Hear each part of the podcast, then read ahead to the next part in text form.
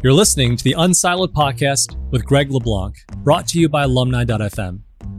Unsiloed is a series of interdisciplinary conversations that inspire new ways of thinking about our world. So, wherever you are today, enjoy today's episode. And here's your host, Greg LeBlanc. Welcome to Unsiloed. This is Greg LeBlanc, and I'm here with Matthew Hennessey, who is the deputy op ed editor at the Wall Street Journal. Also, author of a couple of books. This is the newer book. It's called Visible Hand A Wealth of Notions on the Miracle of the Market. I think I got that right. And then an older book called Zero Hour for Gen X How the Last Adult Generation Can Save America from Millennials. Welcome, Matthew. Thank you, Greg. So, listen, this book, The Visible Hand, it's kind of for me like a modernized and updated version of Henry Hazlitt's economics in one lesson. You actually referenced the book in your book, but I remember reading that when I was, I don't know, 12 years old, 13 years old. And it was just kind of popped, a lot of things popped for me when I read that. And he was not a professional economist, I don't think. You're not a professional economist. In fact, you say in the book that you've never even practiced business. You're like an actor before you became a writer. And I think there's something fresh about this outsider perspective because you say you're a words guy and not a number guy. And if you were a words guy and not a numbers guy, it would be very difficult for you to survive as a professional economist. And then you also write that this book is dad's guide to the market. So maybe tell us a bit about what is the purpose of this book? Who is the kind of target audience and what are you hoping that they're going to get out of this book? Well, I'll start with the last question first. The target audience is anyone who is like me or like I used to be, which was sort of afraid of the word economics. Mm-hmm. I like I didn't know what it meant for a very long time.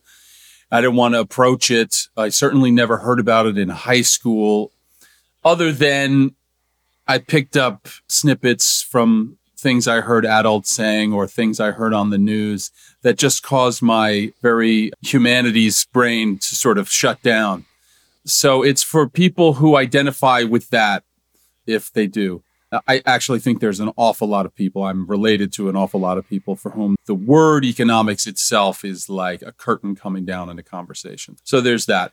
I worried that my kids would very likely be cut from the same cloth I was and would also suffer from this phobia of not just numbers, but just broad economic concepts. So I wanted to write a little dad's guide to the market for them.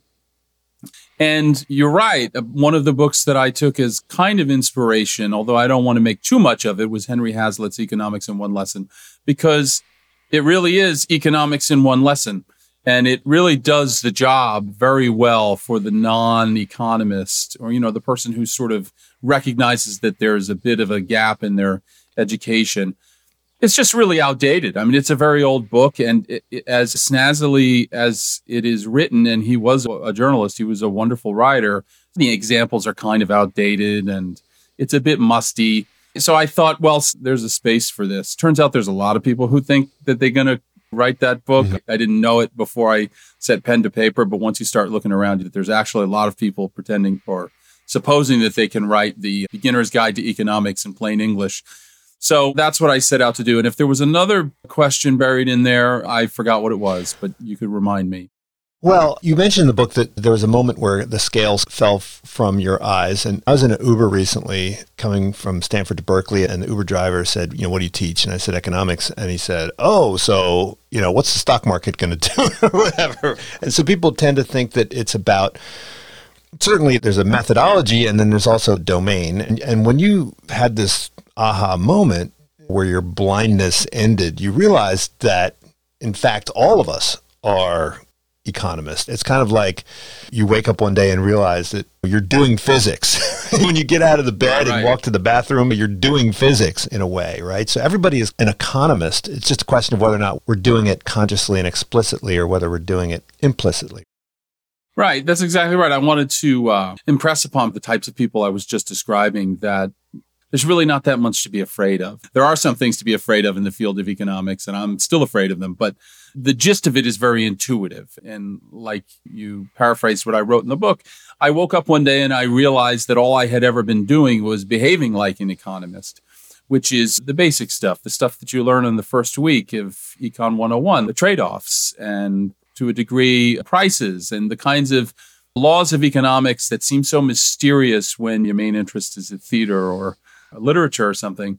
You have the tools for this stuff. In fact, you wouldn't be able to survive for very long if you didn't have these economic instincts, which is a sort of a way of backing into the beauty of economics, which is that it's not at all a human invention. Maybe in some regard it is. Well, animals have to deal with trade-offs too, right? So I teach a course, I taught a course on animal behavior and it was essentially just economics with various words crossed out and replaced with other words.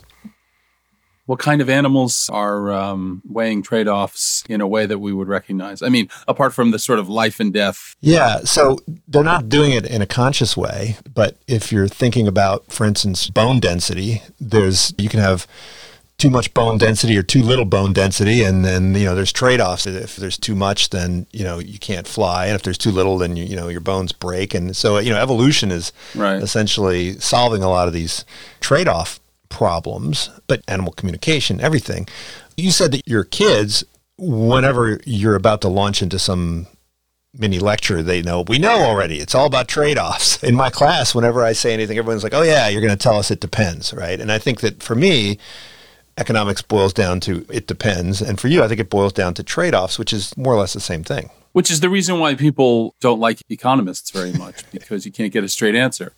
It depends is a very frustrating place to live, especially if you've got a, a wish list of political outcomes that you'd like to see happen in your lifetime well, it depends, or there's trade offs, It's going to be a very unsatisfying pool to swim in. That's partially the reason why economics has this bad rap as the dismal science, and, you know, why people like me tend to tune out when I was younger. I had a lot of really great teachers. You strike me as someone who might be a really great teacher. And if I can play a small part in teaching I wouldn't presume to be able to teach college level economics, but if I can teach a 12 year old economics, a 13 year old economics, I feel like I will have done some sort of a service in this world. I didn't intend the book to be aimed at teenagers, but m- maybe something in the way that I wrote it or the, you know, examples that I chose uh, lent itself towards that and I've gotten some good feedback from people that like I slipped this book under the tree at Christmas and my kid just started poking around in it and I feel we may not have won the whole battle here but we've at least planted the seeds of some ideas that might flower down the road when you do wake up as a grown up and realize hey I do behave like an economist in my daily life, and I wouldn't be able to survive without it. Well, so hopefully, you know, it doesn't. The book doesn't end up on the uh, the young adult shelf in the bookstore, but it wouldn't be the worst thing in the world if it did. Well, well, no, it wouldn't. You point out that when you were in high school, you never had a class in economics. And yet you did learn some important economics lessons. And you highlight this one teacher of yours, coach, who had this phrase emblazoned on the wall. I really like that because it's it's a phrase that, you know, similar to some of the things that I'll often say to people. As a parent, you're presumably also teaching your kids how to make good choices. And that is a way of teaching them economics. Yeah, you like to think you're teaching them how to make good choices. You know, I have a 19 year old now. The longer I'm doing it, the more I realize that the teaching all happens in the background. It's more about how you behave than what you say about how to behave, but that's maybe a separate topic. Yeah, I had a great experience in junior high school. So some people call it junior high school. We call anyway, where I grew up in New Jersey, we called it junior high school. There's some people call it middle school, I mm-hmm. guess in some parts of the country. So seventh grade, eighth grade. And this guy was a science teacher, actually. He wasn't an economics teacher. If they had economics classes, and I know they had economic, there was an economics class you could take in my high school, but anybody who took that class was not someone I was hanging around with. For guys our age, it was the Alex P. Keaton types. I wouldn't have been hanging around with that crew in high school. But this was a junior high school science teacher, and for some reason, he took it upon himself to stencil a kind of a slogan, an inspirational slogan up in the hallway. Must have gotten the permission of the principal or something to do this. And it was uh, pretty simple, but pretty profound. It took me a while to realize just how profound it was. He wrote on the wall in the hallway Life is not determined by what you want, life is determined by the choices you make. And I used to walk past that sign in the hallway every day and just think, yeah, yeah, yeah, okay. I can't think of, now that I'm uh, well into middle age, I can't think of a more profound statement. It covers so much ground because we want so many things, but we are naturally confronted with limits and trade offs. This is the state of the world. This is the world that we find ourselves in, that you can't have everything you want. You can't always get what you want, as somebody once said. In order to get something that you want, you're going to have to generally give up something that matters to you, something of value. It could be money, but it could be time. It could be energy. It could be simply the opportunity cost of being in one place and not in another it's not about what you want, it's about your choices, and your choices are going to determine your ultimate outcome. So while what you want may inform your choices, it may guide you and direct you towards certain behavior, it doesn't guarantee that your life is going to end up in the same place that you wanted it to when you had that thought. So I constantly go back to that slogan from the hallway, and it is the leaping off point for some of the stories in the book because it's so obviously perfect for this conversation. If I were a younger guy, I might get it tattooed on my forearm or something like that. But I just, I, I, I, I, keep mentioning it to my kids when they say I don't want to. Frequently, it comes up in in discussions about wanting to be in two places at once. Say so you want to let's just say go to the dance on Friday, but you've made a commitment to do something else. Now we have to pick one and there's going to be consequences to that decision, right? You are not going to get if we were economists say you can't have there, there's an equilibrium here you're going to have to it's not just all uh, gravy you're going to have to pick something and it's going to hurt and you can look at that as totally unfair, the way teenagers generally do, or you can just look at that as a product of the inevitability of choice and the permanent condition of trade offs. And wishing it away doesn't make it go away.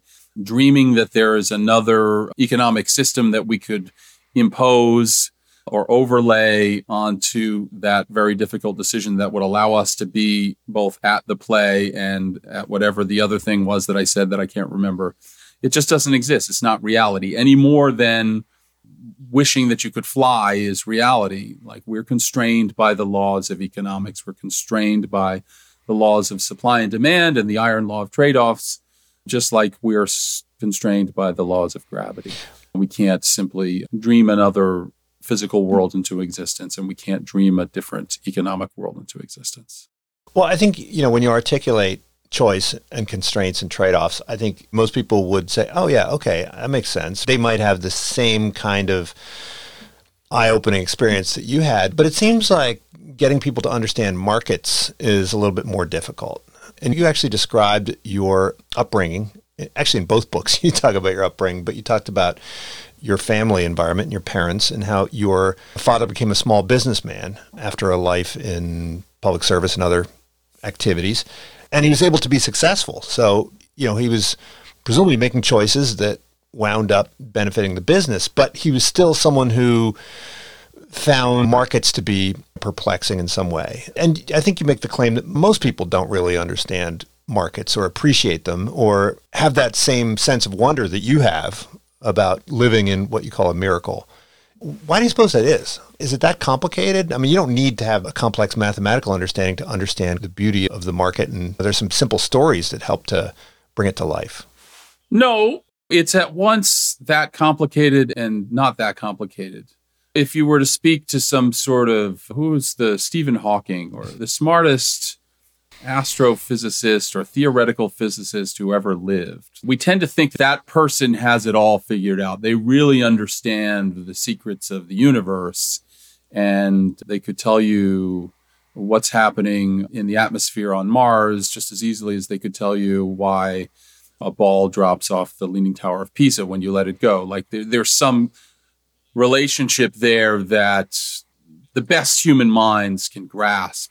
For the rest of us, it's a little bit harder, but theoretically, if we were as smart as they were and if we put in the work, we might be able to understand it. I actually don't think that's true. I think the world is more filled with mystery than any one person can ever understand. And there's no reason why markets should be any different. Um, we have a tendency to reward people who behave as if they understand, for instance, how currency exchange works, or you, know, you could turn on the financial news networks and see a lot of really confident people telling you what's going to happen tomorrow and why. I am one of those guys who doesn't happen to believe it. The markets are very complicated. And for someone who is not even conversant in the language of economic trade offs, it's essentially Swahili. You know, the people on the financial television shows are speaking in another language that doesn't even resemble your own language. So it's very easy to convince yourself that either none of it's real I call this strawberry fields economics. Nothing is real, so we can do whatever we want. We are not bound by any of these rules or these laws. We could print a trillion dollar coin if we want to tomorrow and all of our troubles will be over, right? That's one way of approaching it. And we hear a lot from those people. And then there's there's sort of well the humbler way, the sort of the, the humility approach, which is to say like there's a lot I don't understand about markets be they financial markets or commodities markets or the restaurant industry or the job market, right? There are a lot of things about all those markets I don't understand and I'll probably never understand in great detail. But I can appreciate, I have a sense of appreciation about what they are capable of, even if I don't understand at a, some sort of molecular level how they create those outcomes. I know my job in a market. I know what I can control and what I can't control. And I know that it redounds to all of our benefits. These markets are, they're invisible, but we can see their effects all around, which is why I titled my book Visible Hand. There was a great movie uh, years ago, a German movie, Wings of Desire, with Peter Falk, and he's surrounded by angels. He can't see them, you know. He's alive, but the angels are on the screen. You can see them, but he can't see them. And there's a great scene where he says, "I can't see you, but I know you're there." You know, and the market is like that. It's like gravity.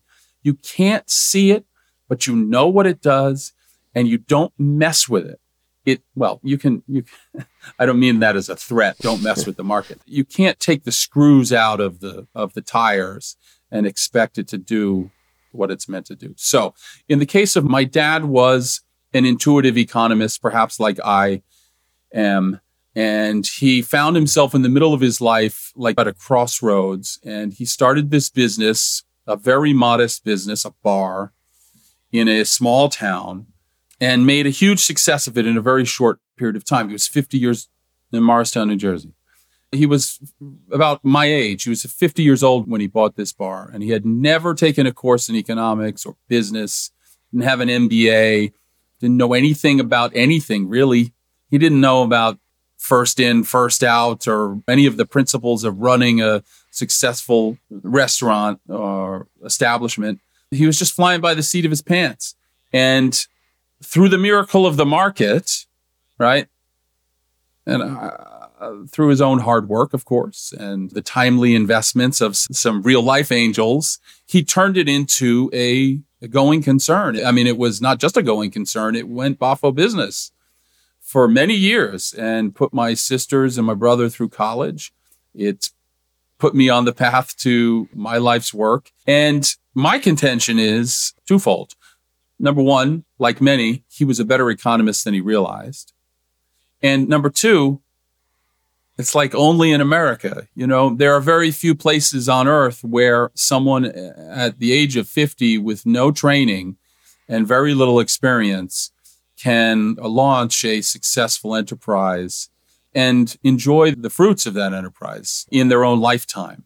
There may, there are one or two places where you can do it, but let's just be honest, there's just not that many places where the markets are developed enough and lubricated enough and the spirit of entrepreneurship is in the air to the degree that it is here so that just on a very basic level so that your wife wouldn't say to you, What are you crazy? You're going to do this? You're too old or something, which, uh, you know, Americans love a second act. You know, they say there's no second act in American lives, but there's many, many third and fourth acts. And my father's my father's life story proves that. It's lucky that it does because I wouldn't be here doing what I'm doing right now if it weren't for that bar. I don't know if he would have a thousand percent appreciated all of the lessons that I have drawn from his own life story. He wouldn't have begrudged them to me either. Well, you said, paraphrasing Tolstoy, right, that everybody's who's unhappy with the market is unhappy for different reasons. and you point out that it seems like no matter where you go on the political spectrum, people are discontented with what you describe as the market system. Why is that? Do you think that's always been the case, or do you think that it's an artifact of the moment? In some sense, you could say that we've never been more, at least among economists, there's never been a greater consensus around what makes for good economic policy. It's hard, you can't really say defend isolationism or central planning, you know, at an economics department. But it does seem like no matter which generation you're talking about, whether you're talking about boomers or Gen Z, everyone seems to find problems with the kind of contemporary capitalism. Yeah, I mean, you know as well as I do that bad ideas never really die. They go to sleep for a while and then they come they wake up and they come back to life to haunt us all. And people our age are living through something that we never thought could ever happen, which is a kind of a revival of a bunch of really bad ideas that everyone thought had been laid to rest a long time ago. I'm surprised to hear you say that you wouldn't get anyone arguing for isolationism or central planning. I guess maybe you're saying in an economics department. Yeah, that's what I mean. I in the economics department. Many of the loudest voices for industrial policy and central planning and trade restrictions and even isolationism may not actually be economists. You're right about that. We're seeing, I think that the shocking thing is that there's so much agreement on some of those things on right and left. Like th- the thing isn't breaking in the in the expected way. So you've got people on the people who call themselves conservatives, intellectuals on the right, arguing for all of the kind of policies that 20 years ago would have been standard on the intellectual left. Uh, and that's disorienting for a lot of people, certainly for me and I'm not keen on it, surprisingly. So uh, I work at the Wall Street Journal. I work on the editorial page there, the opinion pages, and we have a simple motto, which is free markets, free people. And I believe in that. I believe that people ought to be free to make as many of their own economic decisions as they can. I don't believe in a pure libertarian paradise as if such a thing were possible. We live in the real world, not in the pages of a dusty library book on a shelf in Vienna or something like that. Yeah, it's disorienting. The short answer to your question is that bad ideas never die. And it's the responsibility of people with energy and experience to argue against the worst ideas like whack-a-mole when they pop up you've just got to smash them down again there's no other they don't go away on their own you've got to hit the mole with the hammer or you lose so I wonder if, to what extent do you think that you are dispositionally prepared for accepting this regime given your Gen X status, right? So in, in the book Zero Hour for Gen X, you talk about the uniqueness of Gen X. I recently interviewed Jean Twenge, and Gen X is seen as this generation that's wedged in the middle. You know, it, it, it doesn't get a lot of attention. But one thing that she points out was that this is a generation that has lots of resilience and which was more concerned with practical things than the generations that followed and so forth.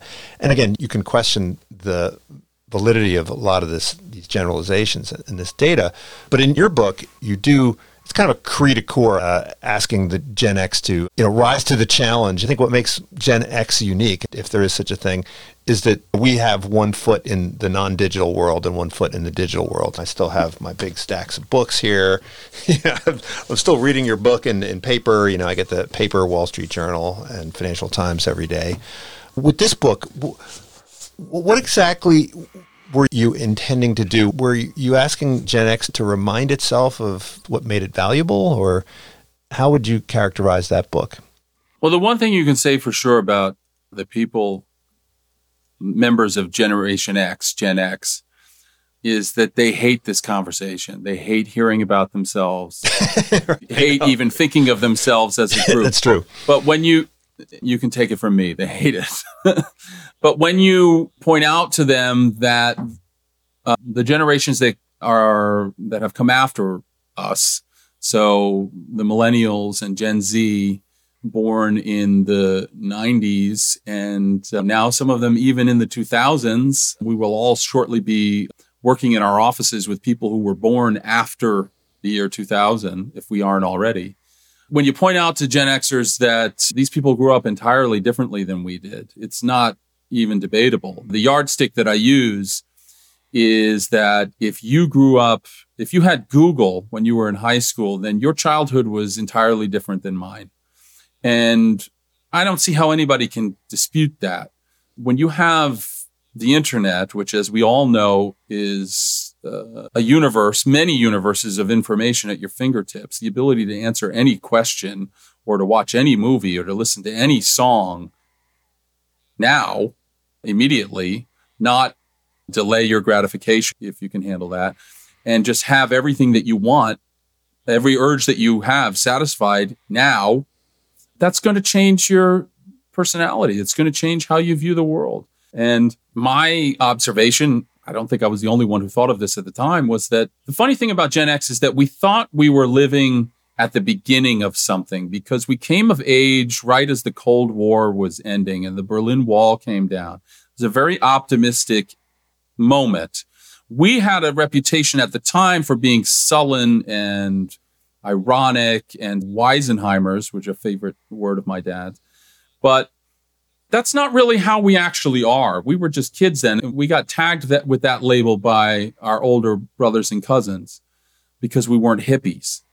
We came of age at a very, very optimistic moment in the life of the world and the life of the country where it seemed like tyranny had been vanquished. And uh, that was a great world to be born into. We thought we had vanquished a lot of things, actually. We thought that we dealt with the problem of racism. That was a the civil rights movement was paid for by the time the late 80s and the 90s came along. We thought we were going to live in an economy that never stopped growing because the 90s were just a boom times. So we had a very positive, optimistic outlook on the world.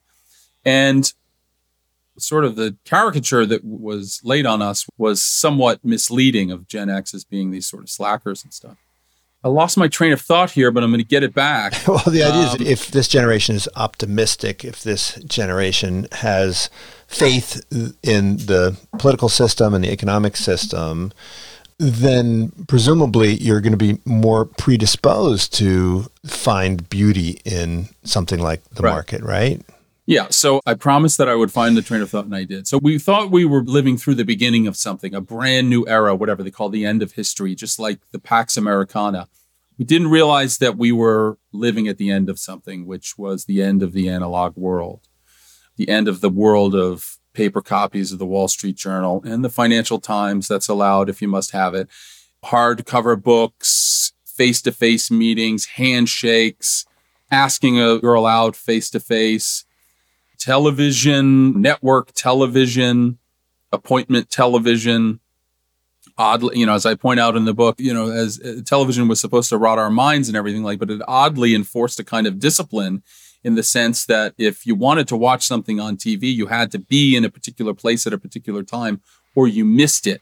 And the knowledge of that created a kind of uh, habits of mind that have been totally lost. Not that having universes of information at our fingertips is entirely a bad thing. Of course, it has many salutary effects and qualities. It's good. I love the internet. I use it all the time. I'm on it all day. I couldn't work the way I do without it. But there's just to tie it into a little bow, there are trade offs. And some of them are trade offs that we may not want to make. It may be too late at this point. My book is six, five or six years old. But I do feel that the advent of social media and smartphones triggered something in older Americans' minds, a kind of a mania. We got really carried away. And I think it took a little time for us to get a grip.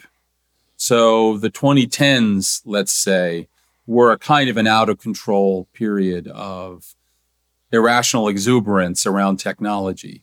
That this was a new way of living, a new way of, well, just a new way of doing everything. And it was all upside and it was all going to be great forever. I think we've gotten wise now. I think most people in their personal lives, in their professional lives, have understood that they have to manage this relationship with this technology. And part of the reason I tried to end zero hour for Gen X on a note of optimism was my hope that maybe we were all sort of realizing that maybe we'll all look back and laugh at this, how we lost our minds over MySpace and Twitter and Facebook. The context of 2018, if you recall, which is when my book came out, was that Facebook and related services had destroyed our politics and had made it impossible to have a democracy anymore. Now, to a degree, we're still having that conversation. But I think that most people, maybe around that time, started to regulate their relationships with their devices and with their apps a little more consciously, a little more mindfully.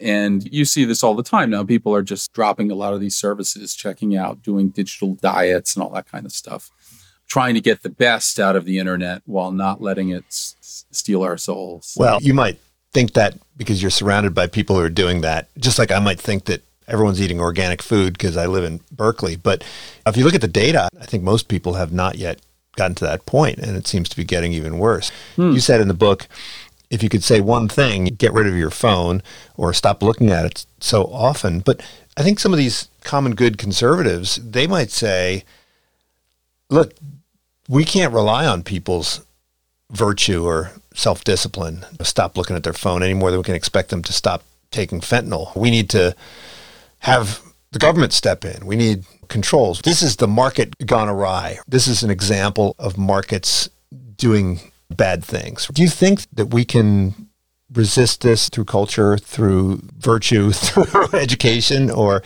is this an of example course. of the market gone awry? Of course, we can resist it. Of course, we can, because I'm in charge of my own house, right? Because I have five children.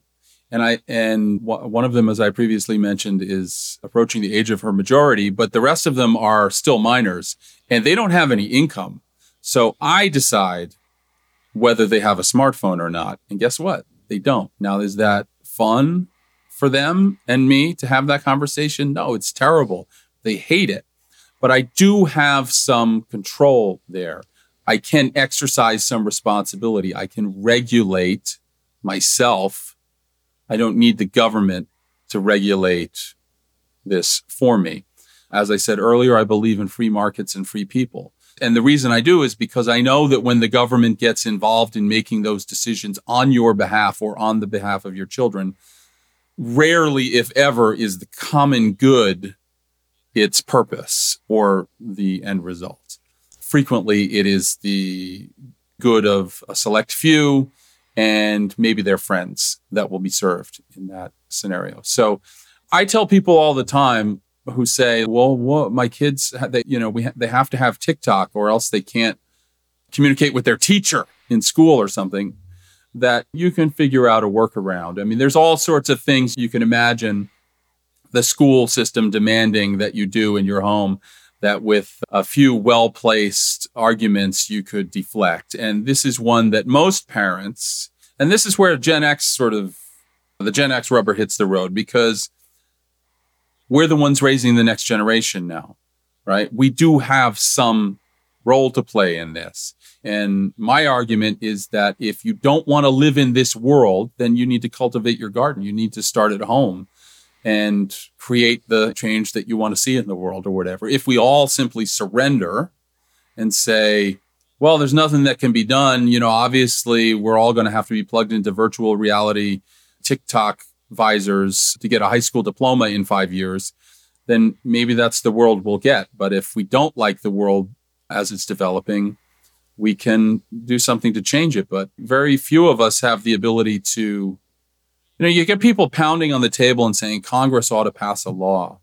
And that's usually when I start to think, I start to hold on to my wallet, you know. Well, I think of Gen X as like immigrants when they come to a place like the United States, right? They have a choice to make where they can teach their kids their ancestral language and help them become bilingual, or they can just say, okay, I want you to become 100% American. And it seems like we still have a foot in the old country, the analog world, and we can teach our kids to become bilingual, right? So they can understand what it's like to live in a world that's not just continuously on 24 7 connected to the internet. Yeah. And I can imagine millennials listening to this and thinking, oh, oh, yeah, here we go. Another story about how great it was before the internet came along. But it's not just the internet, it's household appliances, books, obviously. Although, curiously, the digitization of books and Kindle and the ebooks and stuff, I don't know how well that caught on. Five or 10 years ago, that seemed like that was really going to. There's a story to be told there. I'm not entirely sure what it is. How come music and movies have all m- migrated into a digital place and newspapers, sadly? But books, that's a kind of a line in the sand for some people. Well, because nobody reads books anymore. That's why. Who are you telling, pal? so in, in Zero Hour for Gen X, the as I said, this was six or seven years ago that I wrote the book. And the issue that was at the front of my mind then was smart appliances and smart cars mm-hmm. and things like that. And it seemed to me that we were rushing headlong into a wired up world with all sorts of very obvious. You don't have to be a Hollywood screenwriter to understand that if all every appliance in your house is connected to the internet, that you're just a few steps away from a social credit system where they can tell you that you're using too much air conditioning or something like that. So I was very nervous about that kind of thing. And I still am nervous about it to a degree. Although, as I said earlier, I feel like people are getting the picture. Just this week, uh, and by getting the picture, I mean getting the, the sense that there might be some value in retaining a connection to the brick and mortar world. Just this week, the Biden administration is talking again about regulating appliances like dishwashers, the amount of water that they can use and stuff like that. My dishwasher is a disaster area, and I would give, I, I would pay top dollar for a 1987 dishwasher, 1980s era dishwasher to be installed in my house. Here in New York, the governor of New York is saying that she is going to ban natural gas. Yeah, we got that in Berkeley. Construction. So, yeah. So you can imagine all sorts of impositions on your freedom that won't necessarily enhance your consumer experience. These trade-offs you may not want to make. You you know, increasingly you may have less of a choice. It may be, these trade-offs may be forced on you. And so when you said it was a cri de coeur, which for my uh, friends in New Jersey that means a cry from the heart, the idea is that like you got to stand up for some of this stuff and you have some market power. You don't have to buy the smart toaster or the thing that vacuums your room and uh, reports you to the authorities is li- also listening to your conversation. Like you don't have to buy those products now. You might have some options and you should look into them because every little bit counts. And I think that this argument isn't entirely aimed at Gen Xers because you see among a certain type of millennial, like a real desire. See, the book I wrote was about millennials. They're buying all the vinyl, right? Yeah, the vinyl and the artisanal pickles. The millennials are old now, right? So these arguments are, I don't want to say they're getting stale because that makes it sound like I don't want people to buy and read my book anymore. But one thing to point out is that the millennials have been replaced by there's a new kid in town, right? There's the, a new generation always coming up behind whoever the old generation was. So millennials as a shorthand for annoying 20 somethings is phasing out. The oldest millennials are in their 40s. So I should be careful with my words is maybe what I'm trying to say. Well, I was wondering if you could talk a bit about the workplace, right? Because you work in a newsroom and we hear all sorts of stories coming from perhaps some other publications about how the folks who work in the newsroom are rebelling against the people who run the newsroom who are typically older. And I'm thinking maybe of the New York Times, right? More than any other. In the Wall Street Journal, you presumably have people from multiple generations operating there. Is there a sense that the way in which the op-ed pages, the way in which the newsroom operates, is going to have to change given the change in the composition of the workforce? Well, it's important to point out that there is a inviolable wall of separation between the news departments and the opinion departments at the Wall Street Journal. It's like that at most newspapers, although the degree of inviolability may, you know, your results may vary depending on the ideological tilt of the opinion writers at your local newspaper. So at our newspaper, we've got a situation where the opinion pages swing right. And that's pretty rare, as all of your sophisticated listeners, I'm sure, know. So I can't speak to what goes on in the newsroom at the Wall Street Journal because I don't work there. The opinion pages at the Wall Street Journal are a pretty tight ship, right? Not as many people working there as you might imagine. Certainly, the editorial and writing staff is pretty lean. Demographically, it's the same at our shop as it is pretty much everywhere. You got a lot of old people and you got a lot of young people and not too many people in the middle. And that's just the way the generations roll. There's a lot of baby boomers, there's a lot of millennials, and Gen X is a kind of a donut hole, if that's the right metaphor. the valley between two big peaks. Mm-hmm. And so that's what I see. There's not too many guys my age there there's a surplus of energetic younger people. And then we got some old lions who I hope never leave. Maybe that sounds like I'm being a wise guy. I don't mean it that way. I really hope they never leave because their wisdom and their institutional memory is invaluable. And the nature of this work is that you can do it even when you're older. So I don't see so much of a generational clash on our pages. The pandemic threw everybody a curveball in the sense that they got used to working from home. So just like in your office or in a lot of people's offices, everybody got the working from home hooks in them and it's hard to get them out. I'm a big office hawk. I think that newspapers and media, especially, we benefit tremendously just from the collision of ideas and the crosstalk and conversation that goes on in an office. I really don't think we could do. Obviously, we could do it. People are putting out media products entirely remotely, but I think they suffer for it. Maureen Dowd had a great piece uh, a week or two ago. And that might be the only time you ever hear me say that particular sentence. But it was called The Death of a Newsroom or Elegy for a Newsroom or something like that. And it was just beautiful. And I totally related to her point of view because she, she's older than me. She got her start in the newspaper business in the 70s. And she said, I never would have known how to do this job if I hadn't sat next to some older guy and listened to his phone calls, listened to the way he spoke to sources or to contributors or called to verify facts. You need that kind of learning by osmosis in a newspaper. Now, newspapers may be dying anyway for other reasons. But I don't think that this should be the thing that kills them. I think that managers need to make a real decision that we are going to have an in person work culture for the purposes of mentoring younger employees. That's enough.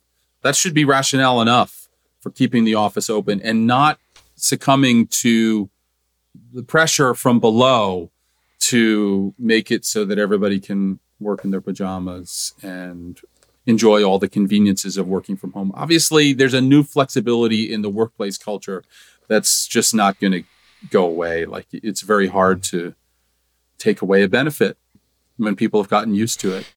Yeah, I mean, I tell my students that the reason why they need to show up for class and participate is not for their own benefit, but for the benefit of their classmates and vice versa. Last question. You know, your background's a little unusual, right? I mean, you were a 28 year old freshman, I think, in college, and you tried out a bunch of things before going to college, and economics was not your thing. Do you think that this background that you had helped you to perform your role better on the opinion pages? What kind of perspective did it bring to you that might make you a little bit different from the other folks on your desk? Yeah, you can't help but be a product of your life story. My previous life was, as you said at the beginning, in the arts. you know, as a young guy, it's not that unusual. I wanted to be an actor in Hollywood and I went out there and I tried it and I gave it a shot and I did okay. And anybody who wants to look it up can look it up. It's, there's a few things out there that you can find, have a laugh. It's fine. That didn't work out. I changed lanes. I changed direction, not unlike my old man did. And this is working out too. I think I bring some perspective, of course, but if I had spent my 20s digging ditches, I would have brought some perspective as well. One thing I will say broadly is that I got my education in a public university at the City University of New York practically free. It was practically free.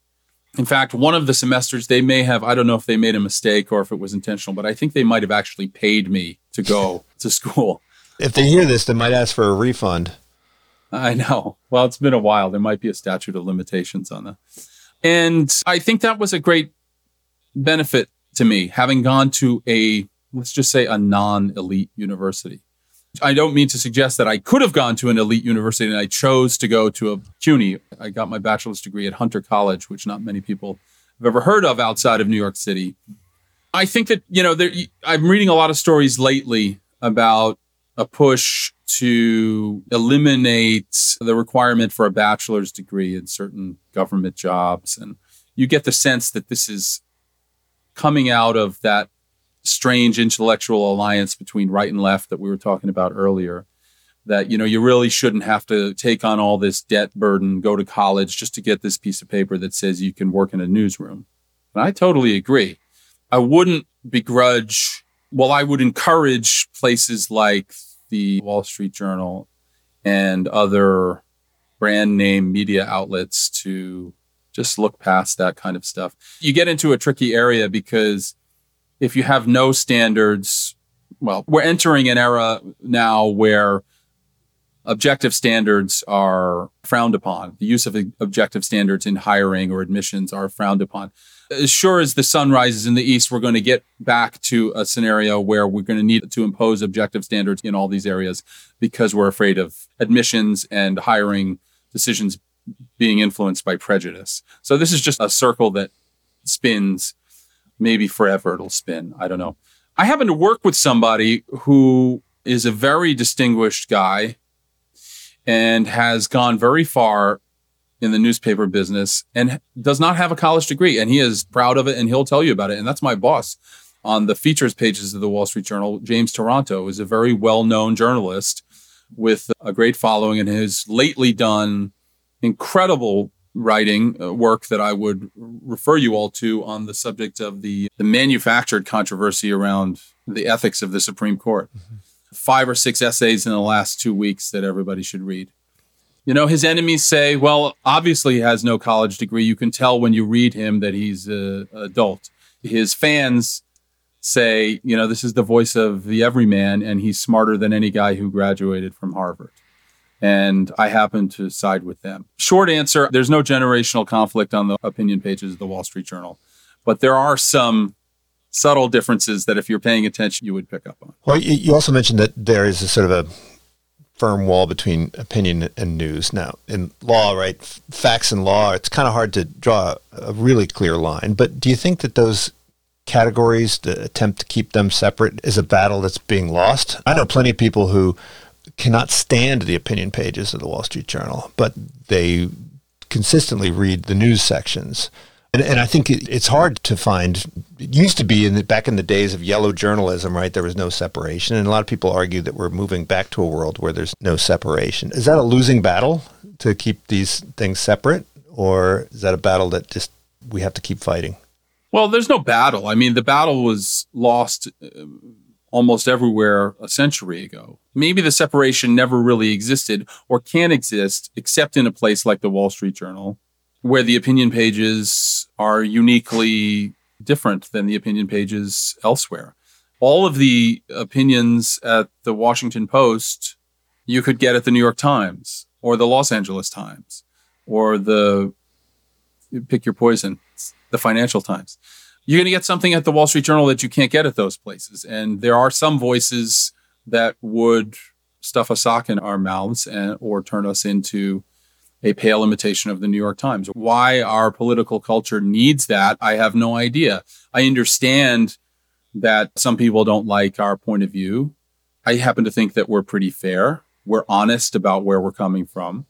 We've hung up our shingle, as it were. Free markets, free people. That's what we believe. That's what you can count on. And whoever doesn't like it is got their own agenda. It's my contention. I don't understand why our major newspapers all need to speak with one voice. I understand why some people want them to, but it would not be good for our country. And I think that if I, or the world, or markets, if that were the case. So I say, I say what? I say nothing. I zip my lip. I say nothing. We can all get along. Matt, thanks so much for joining me. The book is called Visible Hand A Wealth of Notions on the Miracle of the Market. And then we've got this other one called Zero Hour for Gen X. Talk to you again soon. All right. Thanks a lot, Greg. Thank you for tuning in to the Unsiloed podcast. If you enjoyed today's episode, please give us a five star rating and review.